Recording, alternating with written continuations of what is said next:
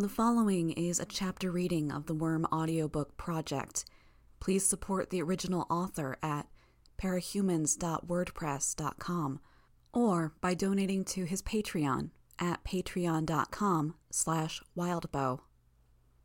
Arc 4, Shell, 4.7 Grue raised his hands and blanketed the entire area in darkness.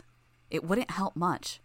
Even if they hesitated or got confused in the darkness, the crush of bodies would eventually stumble into us, and we'd be beaten and battered under the sheer force of numbers. The only real advantage was that if any of them had guns, they probably wouldn't shoot for fear of hitting their own guys. I felt hands seize my waist and lashed out with my baton. The hands let go, and the baton hit only air. After a moment, I felt the hands grab me again, the hold gentle. Not an enemy. Grue, I realized. Sorry, I muttered. He could hear inside his darkness, couldn't he? He hoisted me up into the air, and I immediately understood his intent. I reached up and felt brick, then found the corrugated metal of the roof. I hauled myself up and turned around to reach for the next person, one hand gripping the edge of the roof to keep myself in place. I found Regent and Tattletale's hands in the darkness and helped haul them up. I knew neither was Grue because they were too light. Five or six long, tense seconds passed before Grue took my hand and hauled himself up. We climbed down the far side, and Grue banished the darkness around us. There were three ABB gang members standing at one end of the alley we'd just entered, and a fourth lone member on the other. Both groups were looking the wrong way and were standing still, which was as good an indication as any that they hadn't noticed us. The sheer number of soldiers we'd seen didn't fit, and I said as much. What the fuck? How many people was that? Grue was apparently thinking along the same lines. The ABB shouldn't have that many members. They do now. Tattletale glanced over her shoulder at the ABB members behind us, then back to the lone one in front who still hadn't reacted to our approach. Trap, down! She practically shoved me to the ground, then took cover herself. The lone figure in front of us shimmered, then disappeared. In his place, for just a fraction of a second, there was a cylindrical object the size of a mailbox. Knowing what kind of devices Bakuda specialized in, I drew my legs close to my body, screwed my eyes shut, and covered my ears. The force of the explosion hit me hard enough I could feel it in my bones. It lifted me clear off the ground. For a moment, I felt like I was floating, carried by a powerful, hot wind. I hit the ground with my elbows and knees first, and they thrummed with agony at the impact. Chaos. The four or five storage lockers that had been closest to the canister had been reduced to chunks of flaming brick, none any bigger around than a beach ball. Other lockers near those had doors, walls, and roofs blown away. More than one locker had been actually used because the blast had emptied them of its contents. Pieces of furniture, boxes of books, clothing, bundles of newspaper, and boxes of paper filled the alley. Everyone okay? Grue asked as he staggered to his feet.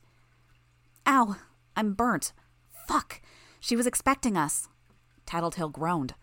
However bad her burns were, they weren't severe enough to be seen through the smoke and dust. Set traps? Had her people waiting? Shit, we were only half an hour later than we planned. How? We have to move, Grue urged us. This gets ten times harder if she finds us. Tattletale, watch for. I already found you, Bakuda called out in what could have been a sing song voice, if her mask didn't filter it down to a monotone, rhythmless hiss. She emerged from the smoke that billowed from the explosion site. Her hood was pulled back, and her straight black hair was billowing in the wind. The lenses of her dark red goggles were almost the exact same color as the sky above her. There were five or six thugs just a step or two behind her, a middle aged guy that didn't look like a gang member, and a skinny boy who was probably younger than me. I was glad to see none of them had guns, but they were all armed with weapons of some sort. Not that you were hard to find, Bakuda continued, sweeping her arms out to gesture at the devastation all around her. And if you think this only gets ten times harder. Grue blasted her, shutting her up, and his darkness billowed into a broad cloud as it struck her, enveloping her group. We took advantage of their momentary blindness to scramble for the other end of the alley. We were only halfway down the length of the alley when there was a sound behind us, like the crack of a whip. It struck me as deeply wrong, since we shouldn't have been able to hear anything through Grue's darkness. All at once, it was like we were running against a powerful headwind. Except it wasn't wind. As I looked for the source of the noise, I saw Grue's cloud of darkness shrinking. Debris began to slide toward the epicenter of the darkness, and the wind, the pull, began to increase in intensity. Grab something, Grue bellowed. Breaking posture and lunging to one side was like forcing myself to leap over a hundred foot chasm. I don't know if I misjudged or if the effect that was pulling on me increased in strength as I leaped, but my hand fell short of the doorknob. I missed the one on the neighboring locker as well. I knew in an instant that even if I managed to get my hand on something, the force of the pull would yank me from it before I secured a grip. I grabbed my knife from its sheath at the small of my back and swung it with all the strength I could spare for the next door I saw. It bit into the wood, stopping me from being dragged backwards or falling sideways. The 120 pound body hanging off of it was too much, though, and almost immediately the knife began to slip from the hole.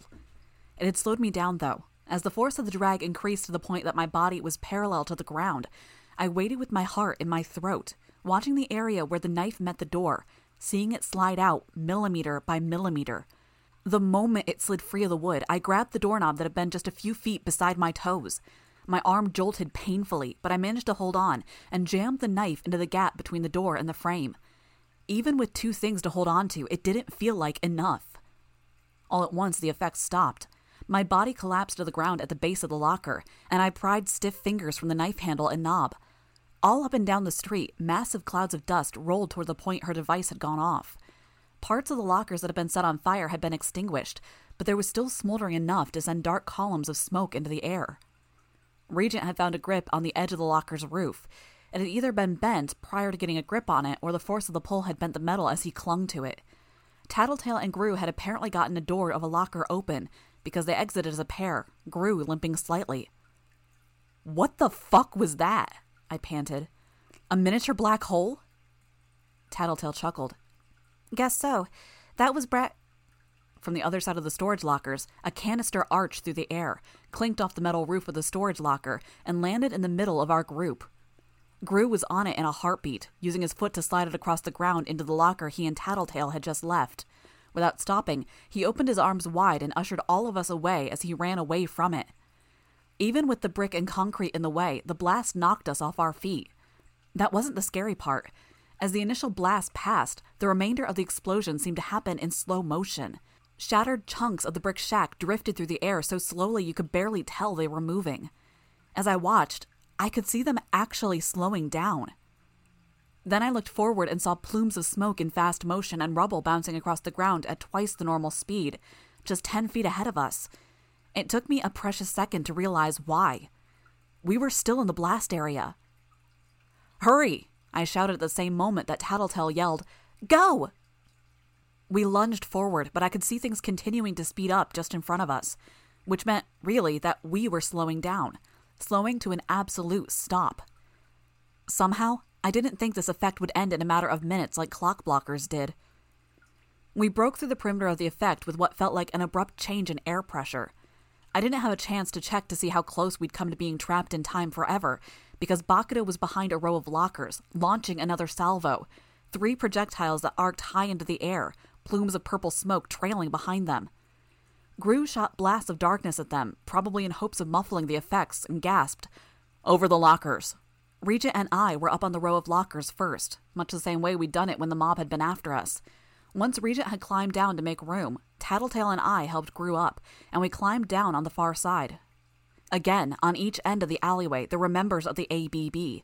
They weren't moving, which meant they either hadn't noticed us or they were just holographic images hiding traps. My money was on the latter. Again, I panted. Over.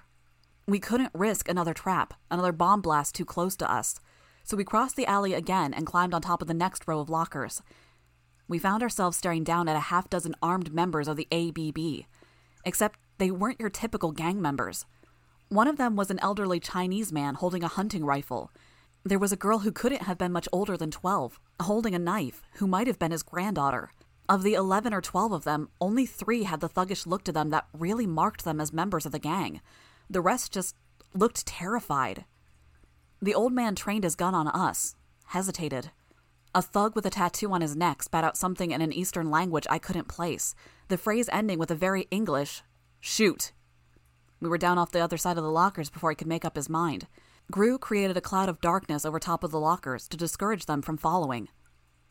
What the fuck? Regent gasped. We hadn't stopped running or struggling since Bakuda had sicked the crowd on us. They're scared, not loyal, Tattletale spoke, not as out of breath as Regent, but still definitely feeling the effect of the last few minutes of running and climbing. She's forcing them to serve as her soldiers, threatening them or their families, probably. Then she's been working on that for some time, Grue said. Since Lung got arrested, Tattletale confirmed. Where the fuck do we go? Back over the same wall, Grue decided.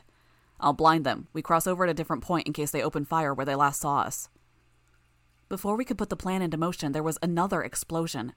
We staggered into the front wall of storage lockers we just climbed down from, collapsing in a heap.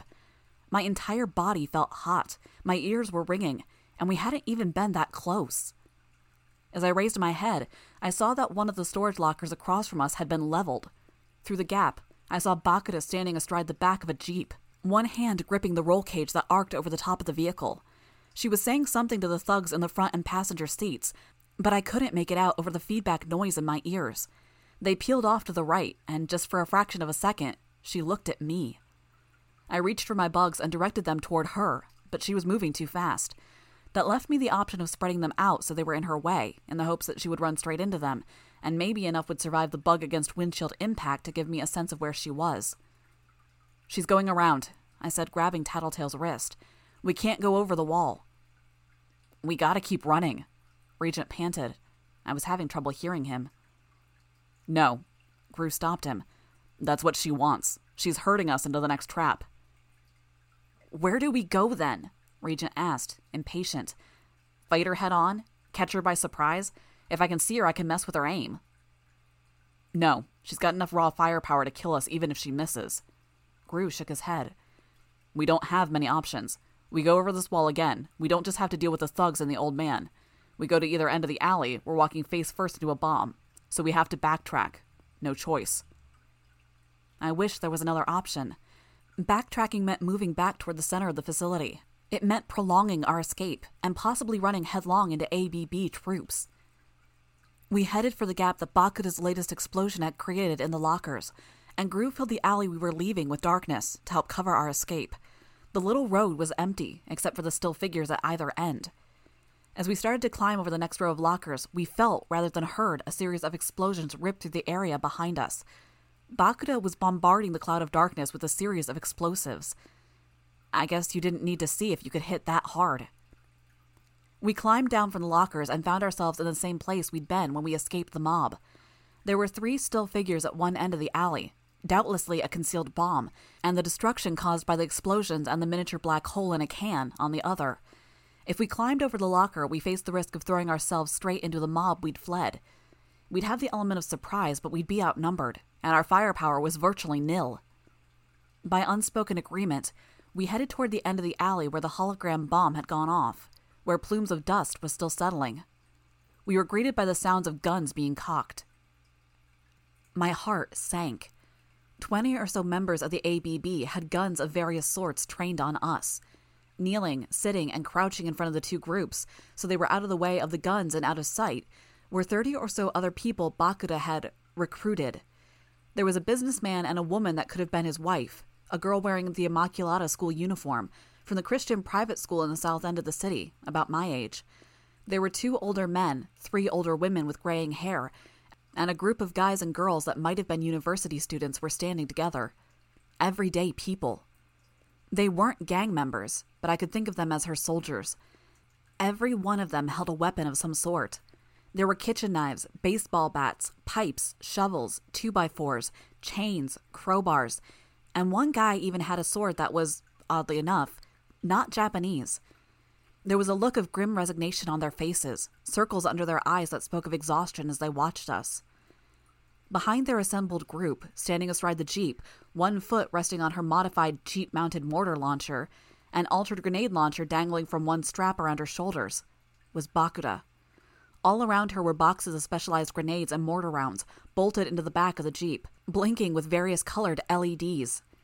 She put her hands on the grenade launcher as she tilted her head to one side. Her robotic voice crackled through the still air. Checkmate,